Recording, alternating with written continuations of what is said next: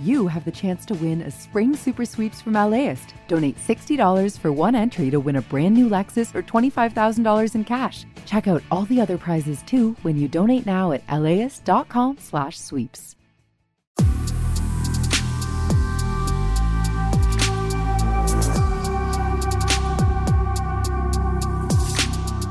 Hi, this is Larry Mantle, host of Air Talk on KPCC. Since the start of the coronavirus pandemic, we've had a daily segment on Air Talk devoted to the latest information about COVID 19. As time's gone on, we've looked at vaccines and how the virus and pandemic have affected the lives of Southern Californians. That includes doctors, nurses, epidemiologists, and other medical professionals fighting the virus on the front lines. In each episode of this podcast, we'll speak with one of our experts on the rotating panel of Air Talk guests sharing their expertise with us daily. You can also listen anytime at laist.com kpcc.org, or subscribe wherever you download podcasts. Joining us with the very latest on COVID 19, our expert has been with us week in and week out for two years. Dr. Dean Blumberg, professor of medicine and chief of pediatric infectious diseases at UC Davis Children's Hospital. Dr. Blumberg, welcome back and welcome to us entering year three. Yeah, you know, when you were doing that introduction, Larry, I was thinking, gosh, it's been so long and it's been so exhausting. And yet it feels pretty good right now, doesn't it? It does. Kind of like we can exhale a little bit. Last hour, Dr. Blumberg, we actually opened up the phone just to ask listeners when they were out and about this weekend, the first weekend without a mask mandate, what they saw and what they felt about it. And and interesting mix of, of callers. I would say the majority uh, were keeping masks even with the mandate uh, being gone at this point. I'm curious your thoughts. You know, what do you recommend we do despite um, there not being a mandate in most places? Well, I, I still feel comfortable masking. It just feels better to me. I still worry about um, people out there who are unmasked and may not be vaccinated. Um, they likely have some immunity at this point. They've probably had COVID, but I, you know, I, I'd still, I'd, I'd feel better if there was even lower rates of of COVID going around. There is still transmission. It's down 95% in California from the peak in January with Omicron. It's down 98% in LA County from that peak, but there's still substantial transmission. And so I still feel comfortable wearing the the mask. I, I still don't want to get sick, even if a my, even if a breakthrough infection would be mild. I'd still rather not have that. Kaiser Health News uh, recently did a story about teenagers who, you know, really stonewalled their parents on getting vaccinated. The parents wanted them to get the shots, and uh, the teens didn't, you know, didn't comply for whatever reason or delayed. And you know, there have been been deaths. Um, you know, obviously not not a lot, not high numbers, but there have been some tragic outcomes from that, and it, made me wonder, you know, with with your patient population and and the families that you work with, if you have a teen who is resistant, what, what sort of advice do you give the parents or what do you say to the teen? you know it, it is much less serious in teens compared to adults but like you said some teens when it happens to them these previously healthy teenagers with their whole life ahead of them and I've seen those previously healthy teenagers die from COVID, from complications of COVID. I saw a patient this morning in the ICU with myocarditis from COVID. Mm. So, you know, that can occur. And if it happens to your person, your, you know, or your child, then it's a it's a real tragedy. So, you know, uh, you can talk about individuals, you can talk about the numbers that if you look at something um, like myocarditis, there's a you know 300 times increased risk of getting that um, if you're not vaccinated compared to if you're you're vaccinated. So so you if you want to improve your odds, then you want to get vaccinated. I wanted to ask you about what's happening in China because it's seeing a surge. You know, they've had this zero COVID approach and used methods that uh, it's hard for me to imagine us employing in the United States, maybe with a communicable disease that is even uh, more contagious and deadlier than than COVID nineteen. But in China, they're seeing their biggest coronavirus outbreak since the early days of the pandemic. They had 800 new cases reported over the weekend, almost as many as were reported altogether for the entire previous week. Omicron is fueling this. Is this, Dr. Blumberg, just unfortunately their turn for Omicron? I think it's partially their turn for Omicron and their zero COVID policy led it was it was very successful in terms of decreasing rates of transmission but what they didn't do was have an aggressive vaccination campaign to get that partial at least full or partial immunity within the population so the vaccination rate in China for COVID vaccine is about 57%. And they're using a vaccine that's likely less effective than the vaccines that we've been using in the US, the Pfizer and BioNTech vaccines, as well as the Moderna vaccine. So, so I think that's left a large population, a large proportion of the population vulnerable to infection. And really, we know that it's only a matter of time before before people are going to get infected if they're not vaccinated. So I think that's that's what they're seeing.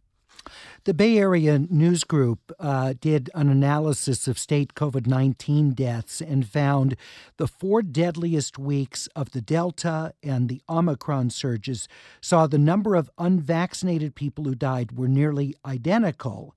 Uh, and far higher than the totals for the vaccinated. But um, during Omicron's heyday, um, three times more vaccinated people died than died during the height of Delta. Uh, we know that Omicron was more contagious for vaccinated people, and it appears that um, commensurate with that, the deaths death rates were higher than for Delta for vaccinated people too. Um, what else do those findings suggest to you, Dr. Blumberg? Yeah, so my interpretation is I think that the vaccine prevented infection with Delta better than it prevented infection with Omicron. Omicron had evolved far enough away from the original strain, the original uh, coronavirus strain, that the vaccine didn't provide as much protection. It still did provide significant protection in terms of, of hospital admission and death, but not as much um, as compared to Delta, which was more closely related to the original original strain. 866 893 KPCC, or you can email us at atcomments at kpcc.org. Please include your location and your first name with your questions for Dr. Blumberg. Uh, we have a listener question that was emailed from Nicole in Ladera Ranch. My son's school drops its mask mandate on Friday. My son is hoping not to wear a mask starting next week. I'm more hesitant because I have asthma, uh, chronic high blood pressure, and I'm four months pregnant. My son is vaccinated and had COVID in mid January. Should I make him continue to mask up? Yeah, that's difficult, you know, because everybody does have different circumstances in terms of vulnerability to infection as well as different risk tolerance. And so the family really needs to come together and be on the same page. So I, I would recommend, you know, if, if that was me, I would recommend that everybody in the household continue to mask when out and about, including the student, um, because even though he's vaccinated and even though he had a recent COVID infection, he can get another breakthrough infection. And if he had that infection in January, then really the protection that you get from that is probably about 90 days. Um, so he's going to be vulnerable to reinfection next month. I, would hope that he would continue to mask so that everybody in the household could uh, could have a decreased risk of infection. Let's stay in Orange County. Deanna in Corona Del Mar says, I received an invitation to a wedding reception at the end of this month. The couple is asking for a negative COVID test taken within two days of the reception. But if we don't have symptoms, how accurate would the test be? And when is the best time to test before going? Yeah, so the the tests are good. The antigen tests are about 80% sensitive in detecting infection. Um, and the sooner you do it, the closer to the time of the event, then the better it is. Because obviously, if you get test two days before and it's negative, that doesn't mean that one day before it could it could turn positive. So the closer to the time of the event is better. It's still a useful way to prevent transmission when people are going to be in close proximity and unmasked. And again, everybody has a different risk tolerance. So this couple really wants those negative tests. So I would I would abide by that. All right. 866 893 KPCC. Uh, one of the questions is, you know, why do certain people um, seem to not get COVID even when they're out in the world a lot, maybe engaging in riskier behaviors?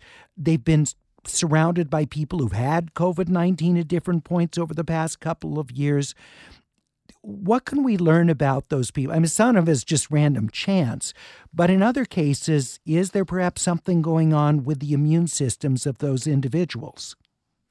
Yeah, it's possible that the, their immune systems have had a more robust, robust response to um, either vaccination or um, asymptomatic infection or a combination of the two you know, we, we think of the antibody that you get after infection as being homogeneous, but it's not. We get antibodies to several parts of the spike protein, and some of those antibodies are better than others. Some neutralize the virus better than others and some will be in areas that are conserved among different strains, so among Delta and Omicron and others, and others will be in areas that are unique to the different strains, so that if you get a very good antibody response to one particular part of Delta, and then that changes with Omicron, well, then you won't have much immunity with Omicron.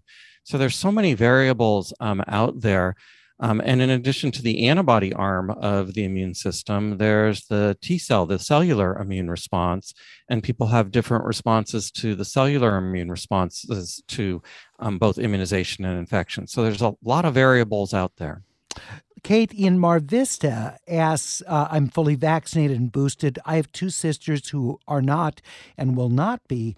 I want to know what the protocol should be when I see them. I haven't seen them in two years, but we all want to get together soon. Yeah, again, this comes down to risk tolerance. You know, at, at, at some point in the pandemic, everybody is going to have been either vaccinated um, or um, infected so that they're going to have at least some partial immunity and you'll have some decreased risk of infection from being around them compared to earlier in the pandemic. So it depends on your risk tolerance. If they're otherwise healthy and asymptomatic and you really miss them and you don't have, um, you're not at high risk for complications for severe disease, then even if you're unvaccinated, some people would choose to see them. Um, see them without a mask on and rely on your own vaccine induced immunity. And other people may be reluctant in that situation. It, would this be a circumstance where um, the sisters who are unvaccinated testing in advance could give you a bit more protection. Yeah, there are several steps that you could take. One would be testing in advance to show that at that time that they're not infected. Another would be to see them um, outside where the risk of infection is reduced by 90%. So I think there there are a few things that you can do. Diamond in West Hollywood says, I see conflicting reports about the staying power of the Moderna booster. I see some places high efficacy for nine months, others say only two months. Um, which report should I trust? Yeah, and so that depends on the surveillance that's done um, and then the degree of protection in terms of what you're looking for. So if you're looking for breakthrough infections, it looks that the, like those can um, those will, might be on the increase in, in about two months. But in terms of protection against more severe disease, such as that resulting in hospitalization or death, that's going to provide longer protection. All right. Do you think we're likely to see a more specifically targeted booster available in the fall? I think it all depends on on what we learn more about how long vaccine induced immunity lasts and what the protection is against different strains. The vaccine manufacturers have already looked at developing Omicron specific vaccines and clinical trials are underway. So those certainly are an option. They might be available, but I, am just not sure that that's necessary. I'm not sure that that'll provide that much of an advantage compared to the original vaccine strain.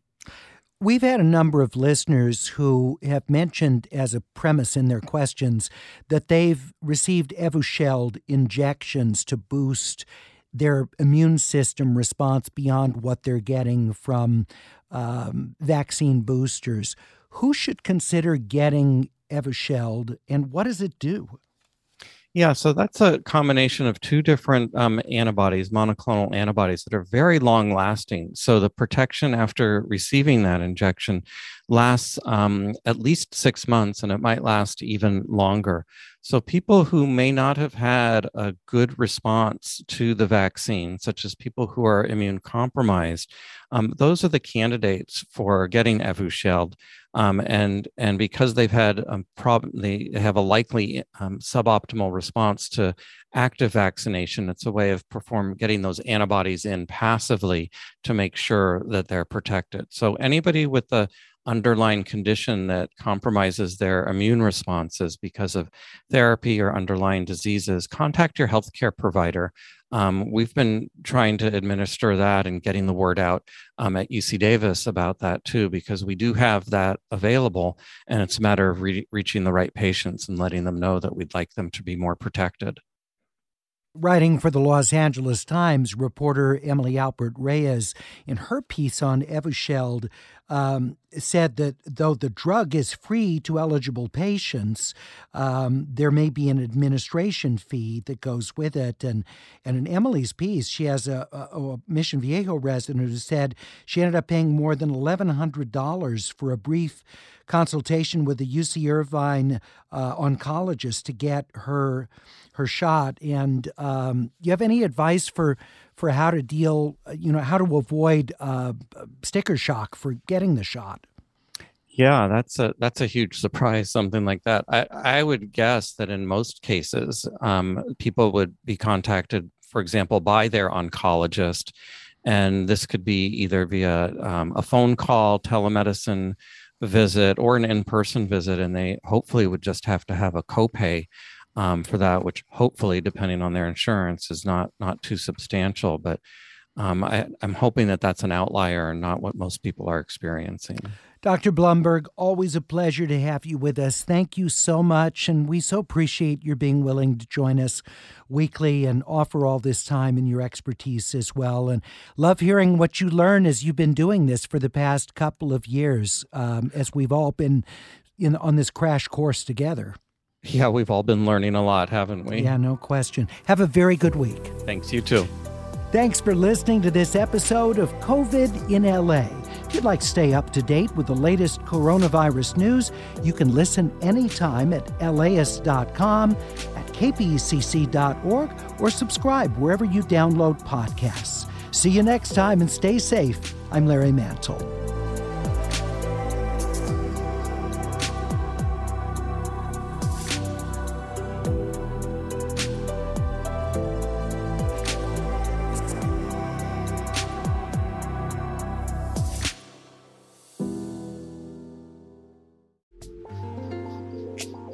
This program is made possible in part by the Corporation for Public Broadcasting, a private corporation funded by the American people.